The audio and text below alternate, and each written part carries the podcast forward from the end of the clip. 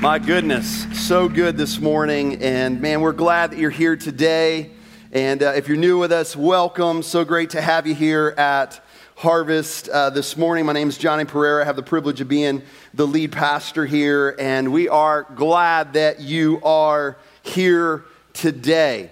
And we got, man, I'm excited about where we're going to be today in God's Word. If you weren't here last week, we kicked off just a little short series, but at the same time, a series that we always need to be reminded of, entitled this, ROI. And if you have any sort of just a little bit of business acumen, and that's what I would describe myself as, you would know that, those three letters mean something, and they mean this: return on investment. We all want that in our lives, do we not? We all want to see a return on our investments, whatever they may be. Some of you are like, I have no investments. Well, we're obviously not talking in this series about necessarily like what you have in your stock options or whatever those may be. What we're talking about is really our lives and how we're using our lives and how the Lord wants us to experience a return on our investment. And how we know that one day we will all stand before the Lord and we will give an account for what he has entrusted to us. And we mentioned this last week, that whenever we talk about something like this, return on investment, whatever you want to entitle a stewardship series, that oftentimes our mind goes immediately to money. And we talked about how I want you to guard yourself against that. That it's more than about what you are doing with your money, though for sure that is part of what God has entrusted to use for you to use for his honor and his glory, but it's more than that. Last week we looked at time. Today we're going to look at your talents, and we're going to define what we mean by talents. But I mentioned this passage of scripture last week, and I want to mention again because it's really the thrust of really what we're going after in this series, about just us embracing the reality that one day I'm going to give an account for what the Lord has entrusted to me in the life that he has given me. And so turn in your Bibles, as we did last week, to 1 Corinthians 3, though this is not the passage that we're going to unpack today. I still want us to look at it, to be reminded of it. Some of you maybe for the first time will see these verses, and so I want us just to look at these to really set up where we're going to be this morning, and really what we looked at last week and what we'll look at again next week. Paul says this. Paul's the writer of 1 Corinthians under the inspiration of the Holy Spirit, and he says this in verse 11. For no one can lay a foundation other than that which is laid, which is Jesus Christ. Remember, we said that. Jesus Christ is our foundation as a follower of Jesus Christ. He is the rock upon which we build our lives upon.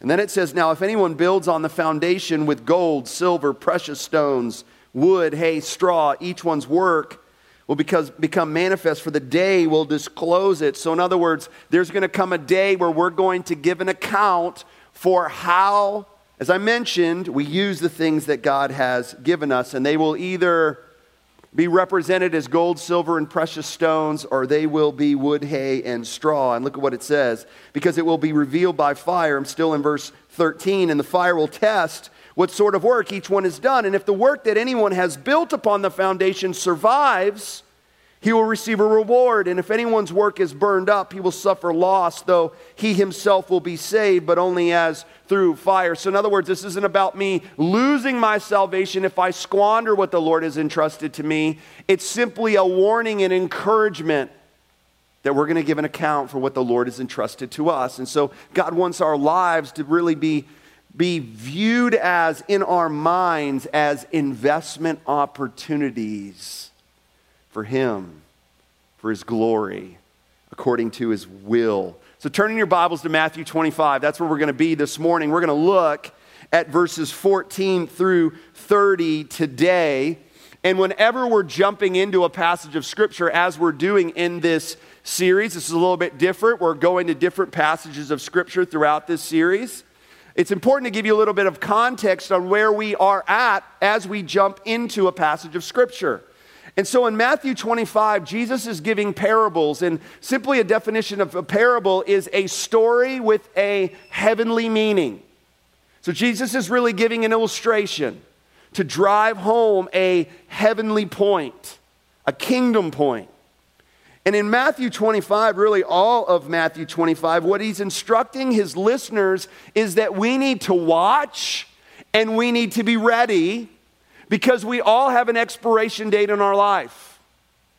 And if by God's grace we are fortunate enough that Jesus Christ comes back before our life is over, then we also need to watch and be ready, because either way, if my life ends before Jesus comes back or my life doesn't end before Jesus comes back, the reality is I'm going to give an account for my life. And so I need to be watched, I need to watch, I need to be ready, I need to make sure that I'm working for the Lord with what he has entrusted to me.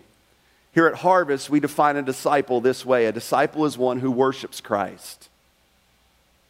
That I understand that I worship one person, not myself, not my things, not whatever has been entrusted to me, but I worship Jesus. That's what a disciple is. And because I worship Jesus and him alone, then I also am called to walk with the Lord in my relationship with him.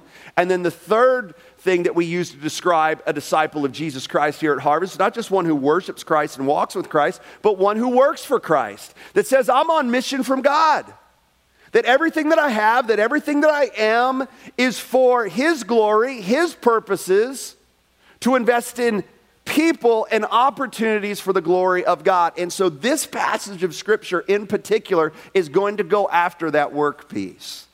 So hopefully you are in your Bibles this morning, and we're looking at verses 14 through 30. So here's what I'm going to do this morning. I'm going to read through this entire passage of Scripture, and then we're going to unpack these verses. So hopefully you're in verse 14. If you're there, say you're there. All right, look at verse 14. It says, "For it will be like." Well, what will it be like? What is Jesus talking about? He's talking about the kingdom of heaven. When we'll give an account, we stand before the Lord, not whether or not we'll enter heaven. That's because of Jesus Christ and his life, death, and resurrection.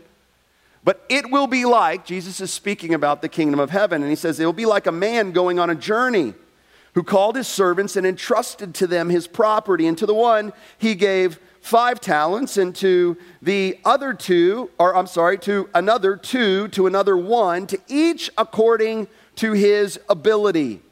And then he went away.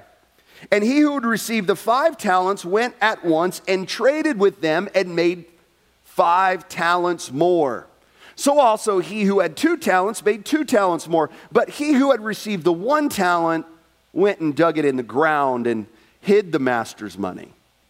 Now after a long time, the master of those servants came and settled accounts with them. And he who had received the 5 talents came forward bringing 5 talents more, saying, "Master, you've delivered to me 5 talents here, and I've made 5 talents more." And his master said to him, "Well done, good and faithful servant. You've been faithful over a little. I will set you over much. Enter into the joy of your master." And he also had 2 talents came forward saying, "Master, you delivered to me 2 talents. Here I've made 2 talents more." And his master said to him, "Well done, good and faithful servant. You've been faithful over a little. I will set you over much. Enter into the joy of your master." And he also who received the 1 talent came forward saying, "Master, I knew you to be a hard man, reaping where you did not sow and gathering where you scattered no seed. So I was afraid, and I went and hid your talent in the ground. Here, you have what is yours." But the master answered him, "You wicked and slothful servant. You knew that I reap where I have not sown and gathered where I scattered no seed? Then you ought to have invested my money with the bankers." See, you had no idea bankers are in the Bible. "You ought to have invested my money with the bankers, and at my coming I should have received what was my own with interest. So take the talent from him and give it to him who has the 10 talents. For to everyone who has will be given, and he will have an abundance. But from the one who has not, even what he has will be taken away. And cast the worthless servant into the outer darkness, in the place where there will be weeping and gnashing of teeth." Here's the title of the message this morning: Who and How Rather Than How Much. See, here's the idea that I want you to get today so you'll understand that title. You're like, what does that mean? Here's the idea I want you to get today. Who I believe has given me the talents, my talents, your talents. Who I believe has given me talents will directly affect how I steward those talents. Who I believe has given me them will affect how I steward them. And you see that in this passage of Scripture, and we're going to unpack this idea. And so here's what I want to do this morning. I want to give you three principles from this passage of Scripture that will shape your belief in the giver of the talents so that you'll be faithful in the stewarding of those talents. So would you pray with me as I pray aloud before we get into God's Word and we unpack it this morning? That here's what I want you to pray. I want to encourage you to pray, because every one of us have talents, is to say, Lord, how am I using what you've given to me to invest in the people and the opportunities that you want me to see? God, we're here for you, or we're not here for any other person, or we're not here to hear from me for sure. We're here today to hear from you. And Lord, every one of us have been given the awesome privilege to be entrusted with things that are not our own, but are from you, to invest for you. And so, Lord, would you allow us to have eyes to see? Would you allow us to see the things that you desire us to see in your word? We say this every week here, that when your word is open, your mouth is open. So, Lord, we don't pray for you to speak. We pray for us to have eyes to see where we need to obey. And so, Lord, would you guide us as we unpack this passage of Scripture? And it's in the mighty name of Jesus that we pray. Amen. Here's the first principle. And it comes from verse 14, and I'm not going to read it again, but I want you to glance at verse 14, and we're going to mention some words in verse 14 from where this principle comes from. But here's the first principle that will shape my belief in the giver of the talents, so I'll be faithful in the stewardship of those talents. Number one, Jesus is the owner and the giver of the talents that you have in your possession. We need to remind ourselves of that today. Maybe some of us need to realize that today, that Jesus is the owner and the giver of the talents that you have in your possession. And so if we're going to understand that, I don't want you to take my word for it. If we're going to understand that, if we're going to believe that, if we're going to embrace that, if we're going to live in that, then we need to look at some of these words in verse 14 that stress that reality. Here's the first word. Do you see it there? He starts off in verse 14 saying, it will be like a man going on a journey. And then he says, who calls his servants and entrusts to them his property. And then you find in this passage of Scripture this word master. It's used 9 times in this passage of Scripture. The word can literally be translated, this word master, as Lord. So here's what that means. Do you know who the man is? Do you know who the master is? Can you connect the dots? If you know, just say it out loud. Who's the master? It's Jesus. Very good. Jesus is the master in this passage of Scripture. So we've answered that first question so that we can say, okay, I'm starting to track with you that Jesus is the owner and the giver of the talents that are in my possession, because master is referring to Jesus, because master can be translated as Lord. But here's another interesting word. It's the word servants. See, I believe Jesus uses this word for a purpose, because when you see the word servants, it's immediately a heart check for you, and it's a heart check for me. See, I don't know about you, but probably the first thing that you want to be called is not a servant, right? Probably not. Probably not the first thing. You're not really like, I mean, I'm not walking up to you after the service and saying, how are you doing, Servant Joe? you're like, didn't really like that. But I love how Jesus is intentional with every word. Every word of the Bible, we say this here, is intentional. Because when Jesus mentions servants, what he's doing is he's getting at your heart when you read this. Because notice, who's the master? Not you, not me, Jesus. So if Jesus is the master, then I can draw the conclusion that I'm the servant. I mean, Paul doesn't have a problem with it. Paul refers to his letters often in Romans 1:1, just as an example. Paul says this. Paul starts off this book saying, I am a servant of Jesus Christ. Peter starts off his epistle in 2 Peter saying this, Simon Peter, a bond servant of Jesus. Here's what is interesting. I cannot view myself as a servant of Jesus with a prideful heart. Try it.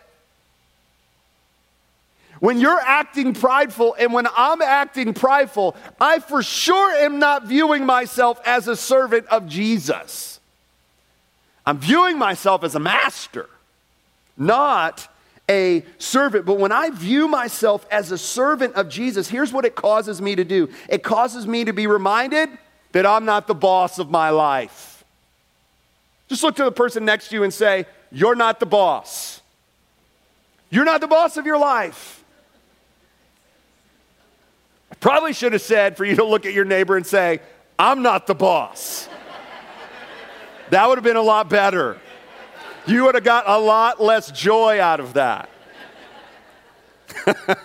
That'll happen at 11. But when I'm a servant of Jesus and I'm looking at myself that way and saying, wait a minute, there's a master and it's not me. You know what I am? I'm the servant. It reminds me I'm not the boss of my life. Here's what else it reminds me of. That I understand that what I have has been granted to me by someone else other than me.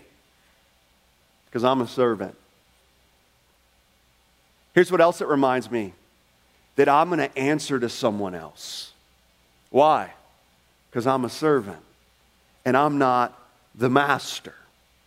See, the reason why, the first principle, in order for me to have a proper belief in who the giver is so that I can steward the talents that he has given me, I first have to start off understanding Jesus is the giver and the owner of the talents that are in my possession. Why? Because the master is Jesus, the servant is me, but here's another interesting word. It's that word talent.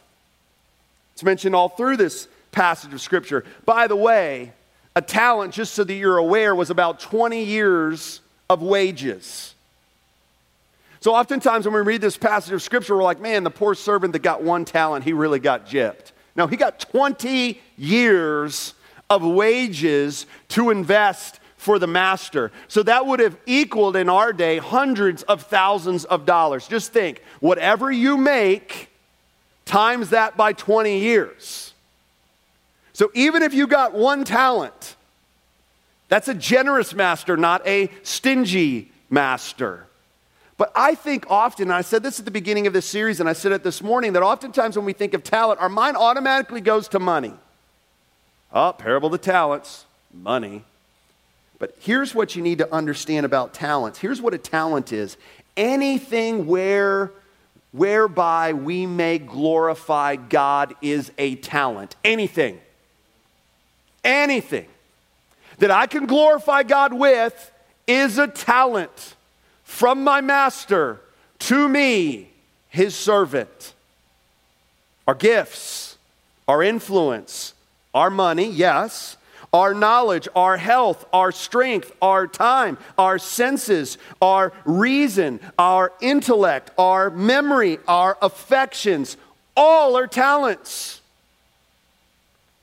James 1:17 says this, do not be deceived, my beloved brothers. Don't get caught up into thinking something wrong. What's wrong? Thinking that what I have is mine.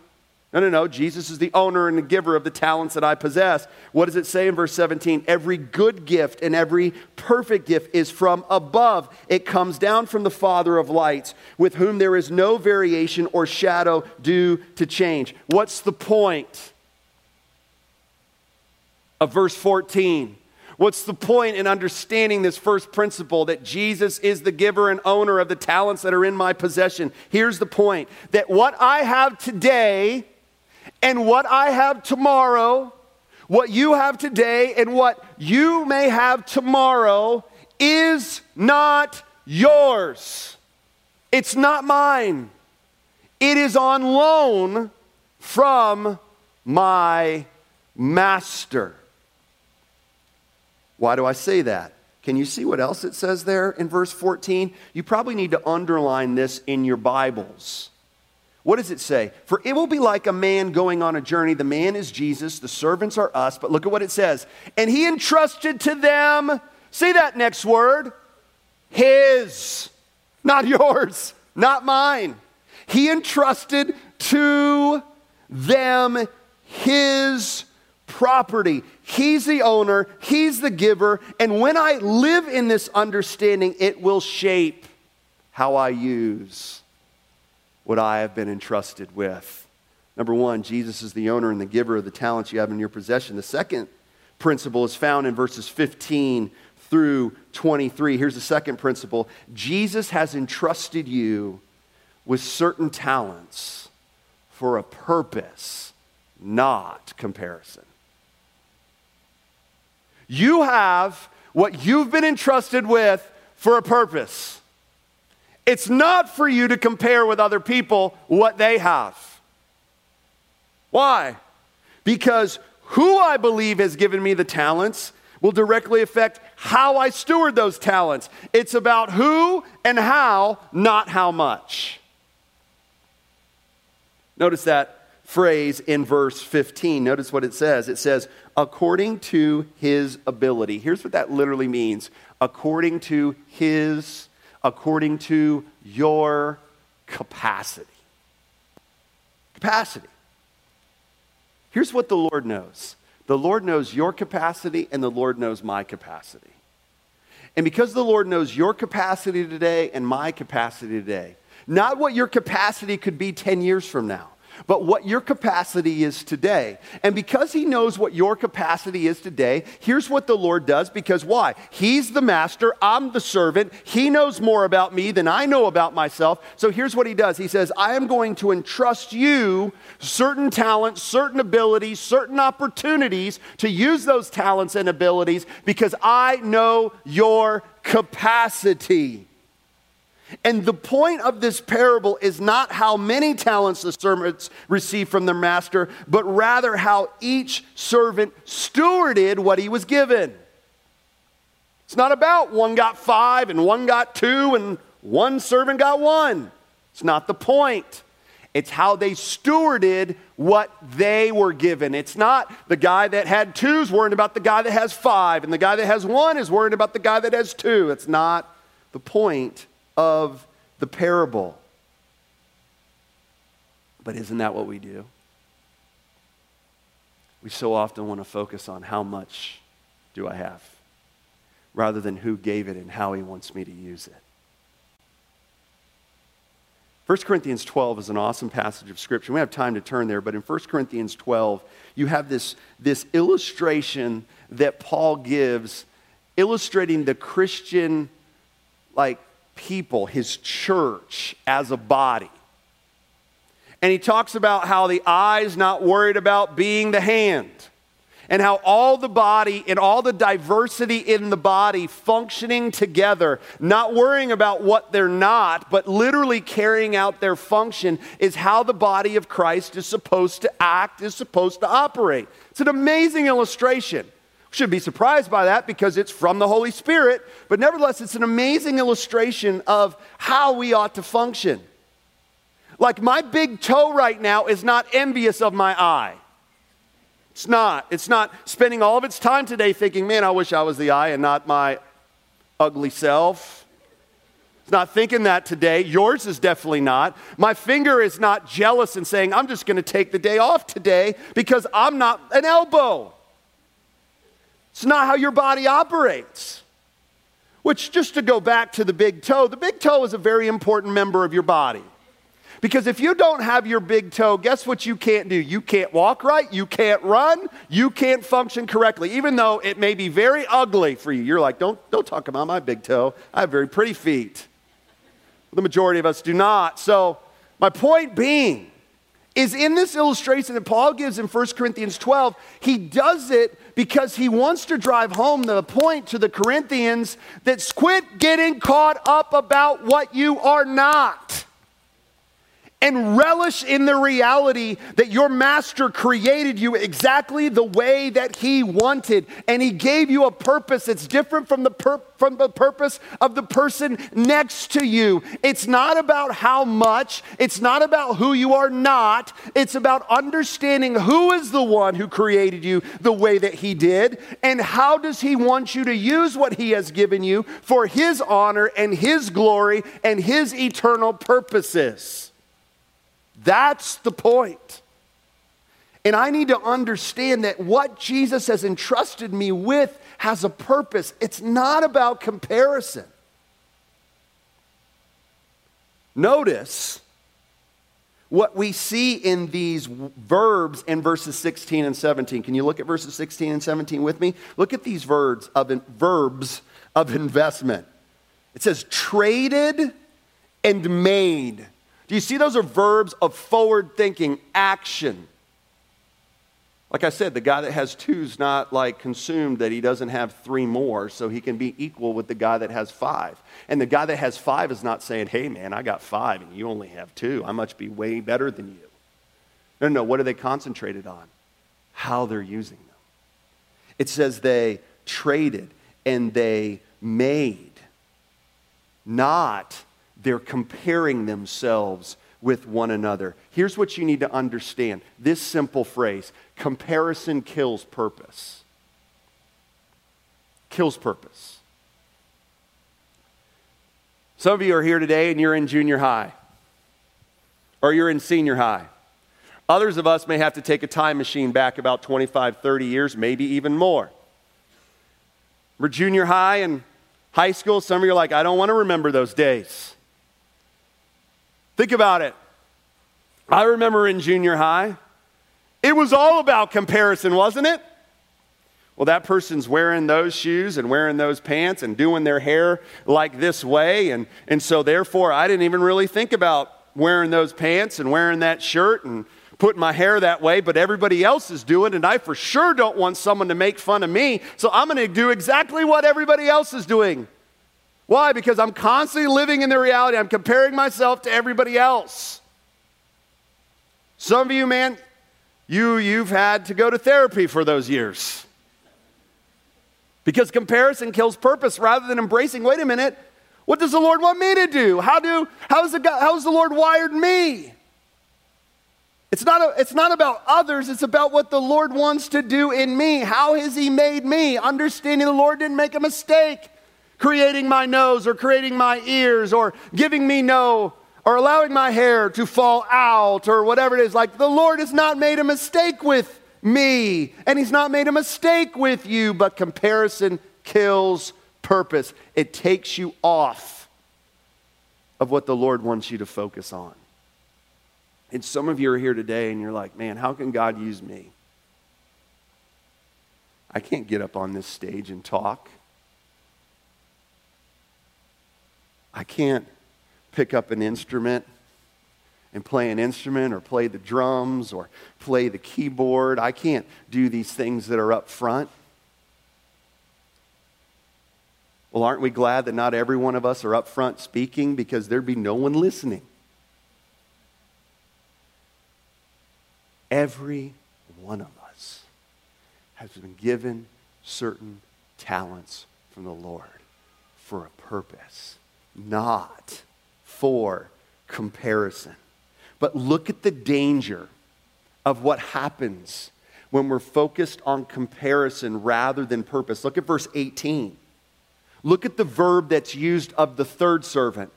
It's not this, okay, I'm going to concentrate on who gave it to me and how I'm supposed to use it. Like these first two servants, man, we're going to invest it. We're going to trade. It's going to have action. We're going to look for ways that we can make a return on our investment with the things that we're given. No. Look at verse 18. Look at the verbs that are used for the third servant. He dug and he hid. That's why I say comparison kills purpose, because when I'm so focused on comparing myself with someone else, it drives me, it motivates me not to look at ways to invest what I've been given, but to dig it and to hide it, to be ashamed of it. I only got one. Let me tell you something. Churches do not advance for the kingdom of God without the people of the 1 talents. What was 1 talent? 20 years worth of wages. Not some insignificant thing. And when you are tempted to compare, and when you are tempted to believe that God can't use you, you can take it to the bank. Those thoughts are not from the Holy Spirit. They are from the enemy and his demons. Why? Because he knows that what God has given you will advance the kingdom of God.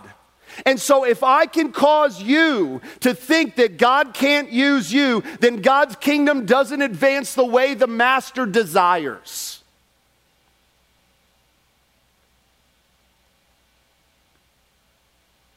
This third servant digs and he hides and he starts living playing not to lose rather than how do I win for the Lord. See, how many of us are playing not to lose? How many of us are saying, man, I'm not going to take a risk for the Lord. I took a risk last time. I'm not taking a risk. I'm afraid, like Johnny, I want to use the talents that God has given me, but I'm afraid of making a mistake. I'm afraid that I'm going to miss what the Lord wants me to do, and I'm going to go here when he really wants me to go here. And what did we say last week? The word of God is the will of God. And when I have a heart posture to do what the Lord wants me to do, I'm never going to miss God's will. Matthew 16:25 says this, for whoever would save his life will lose it, but whoever loses his life for my sake will find it. In other words, that if I'm trying to live my life for myself and how do I take what I have and I'm playing not to lose, here's what happens, I lose. When I say, Lord, I'm going to hold what I love with open hands and I'm going to be thankful for the person that gave it to me. Lord, you've given me exactly what I need. You know my capacity at this point. And God, I'm going to take what I have and I'm going to use it for you. I'll never lose. God will always yield a return on a sincere, surrendered heart. Always. When my heart is sincere and surrendered to the Lord, I will always reap a return. Because I'm concentrating on the purpose, not comparison. And do you notice here the rewards that the first two servants receive? I just want to make mention of these because they're so good for us to remind ourselves, what's my motivation? To focus on my purpose. Lord, where do you want me to use my talents to invest in people and opportunities for the gospel and glory of Jesus Christ? Do you notice what they get? First of all, the reward is praise from the master. Praise from the master. Praise from the master. Here's the importance of that. Because so often we are living for the praise of others. And when I'm living for the praise of you, or I'm living for the praise of other people, and you're doing the same thing, here's what that does. That puts a burden on my back that I can never stand under. Because you know why? I'm never satisfied if you're living for me. And you're never satisfied if I'm living for the praise of you. And if I'm living for the praise of other people, it's an appetite that cannot be quenched. And so some of us are not using the talents that God has given us or have gotten stuck in our tracks and are tempted to dig and hide because our motivation to use our talents is really not for our audience of one, Jesus, but it's for the other people in our lives and their approval. And it's a nasty cycle. And it's one that I struggle with every day. And I believe it's one you struggle with as well. But what I see in this passage of Scripture, in this amazing passage of Scripture that so many of us know so well, is these two servants recognize, I have one master. I have one audience. It's my master, my Lord, my God, and I am living for his first class compliment in my life. I am living for those words that this master says in this passage of Scripture, well done, my good and faithful servant. Like, you can almost feel the enthusiasm of the two servants, can you not? You almost can feel it. Like, man, our master's come back, and so we're going to take what we have, and look, master, look what I've done. You gave me 5, and I by God's grace, multiplied them, and now I have 10, or you have 10, and the person who has 2 is, remember, he's not getting caught up in comparison. Lord, here's my purpose is you gave me 2, and I made, and I invested those things, and you have 2 more. Like, you can almost feel their enthusiasm, can you not? And I love, you can read it. Like, I had to read it like a few times, that the praise for the person who had 5 and multiplied 5 more, and the person that had 2 and multiplied 2 more, it's the exact same compliment from the master. Like, don't take my word for it. Look at it. Exact same compliment. Why? Because the master is concerned about purpose, not comparison. Because the servants understood it's about purpose and who gave it to me and how I use it rather than how much. The first reward of these servants that they received from their master was praise. That's what I'm living for. I'm not living for your praise. You're not living for my praise. I'm not living for my wife's praise. I'm not living for my coworkers' praise. I'm not living for my employees' praise. I am living for the praise of my audience of one, and his name is Jesus. He's the master. Look at what else the reward is. There's also more responsibility. Like, that's what the master does with these two servants. After Jesus says, well done, good and faithful servants, look at what he says. He says this in verses 21 and 23, you have been faithful over a little, I will set you over much. In other words, you've shown me that I can entrust you with more. See, what did I say? Comparison kills purpose. When I'm so concerned about, Lord, why didn't you give me more? Why didn't you give me more influence? Why didn't you give me more of a platform? Why didn't you give me more of this? I stopped being grateful and looking at God, what have you given me? Because when I concentrate on today of God, what have you entrusted to me? And to be faithful with that. And understand I'm not living for anyone else's approval. I'm living for my master's approval. I'm going to be faithful and have a sincere and surrendered heart with what the Lord has entrusted to me. You know what's another reward of the master? He says, okay, I'm going to give you more opportunities. I mean, would you do that? Wouldn't you do that? You ever see that commercial? It's that amazing commercial. I can't even remember what it's for, but it's talking about the guys going to, I think it's a dentist. And the dentist is like, and they have a dentist, and they have a tattoo artist, and they have different types of things, and it's basically like the person's okay at what they do. You know what commercial I'm referring to? And it's like, you shouldn't be okay with okay. Like, I don't want to go to a doctor who's just okay. I don't want to go to a doctor who's like, oh, you know, I've seen someone else do it. I remember when my mom used to cut our hair, all 6 boys, and I remember one time she was cutting our hair. I was like, Mom, when did you learn to cut hair? And she was like, well, I saw, like, you guys at the barber, and I saw what they did, so I figured I could do it. Like, we joke around. There's years of our lives that we're like the lost boys. Nobody wants to be okay with okay. The point is, in this reward of more responsibility for the master, focus on what God wants you to do today with what he's given you today. And here's the third reward. It's joy from the master. It's joy. Notice it doesn't say in verse 21 and 23, doesn't say here, enter into the joys of heaven. It says, enter in the joys of your master. See, we've said this before when we were in Philippians, joy is something that is supernatural. It's sourced in the Lord. And there's tremendous joy when God gives you glimpses to see how your investment is advancing his kingdom. Not pride, joy. Here's a third principle, and we'll be done. Jesus is a generous master to work for rather than be rebellious towards.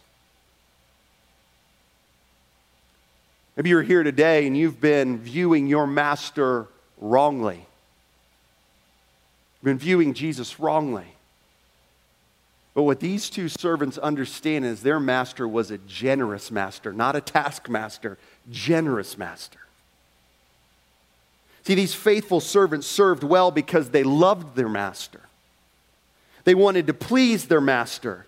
They saw the generosity of their master to them. But notice in verses 24 and 25 that where we see this wicked servant go off track, and the reason why he failed to serve is because he actually hated and resented his master. Look at what he says. Master, you're hard.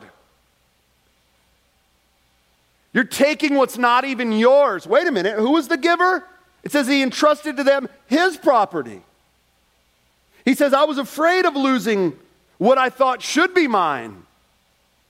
So you can almost picture it. He just takes it and he just says, here, it's yours, take it.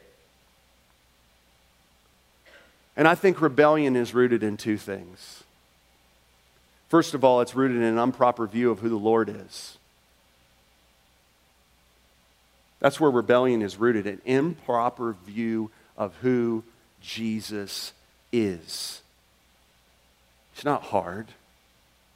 He's not one to be feared in a wrong way. Feared, yes, in a worshipful way. Lord, I understand who you are and who I'm not, but not in this vengeful way that God's going to send some lightning bolt down and wipe you out if you fail. It's rooted in an improper view of who the Lord is, but here's something else it's rooted in. It's rooted in an unrepentant heart. Because here in this passage of Scripture, this servant never says, Master, I'm sorry. Forgive me. I got so caught up in that I was just given one that I dug it and I hid it. Would you forgive me? I see that I've said, no. What did this servant do? He blame shifted. Lord, it's not my fault, it's your fault. And the punishment of this servant is also threefold. See, he didn't get any praise.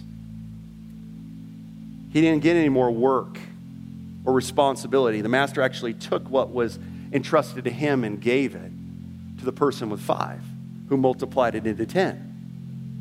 And he did not receive any joy. See, in verse 30, this does not end well for the third servant. And so you read this and you're like, wait a minute, can I lose my salvation? No, here's the point. When I do nothing with my faith, keyword nothing, it is evidence that I never put my faith and trust in my master as my Lord and Savior in the first place. See, because James 2:17 says, a faith without works is dead. I'm not saved by my works, but works are evidence of my faith. See, this morning what I want to understand is you may be here today and you're like, man, I've been sitting on the sidelines for a long time and I've been living in the purpose to look for ways to invest in people and opportunities because I've been comparing my talents with someone else. I'm not saying that you're not saved this morning. What I'm saying is someone who never has needs to check their faith.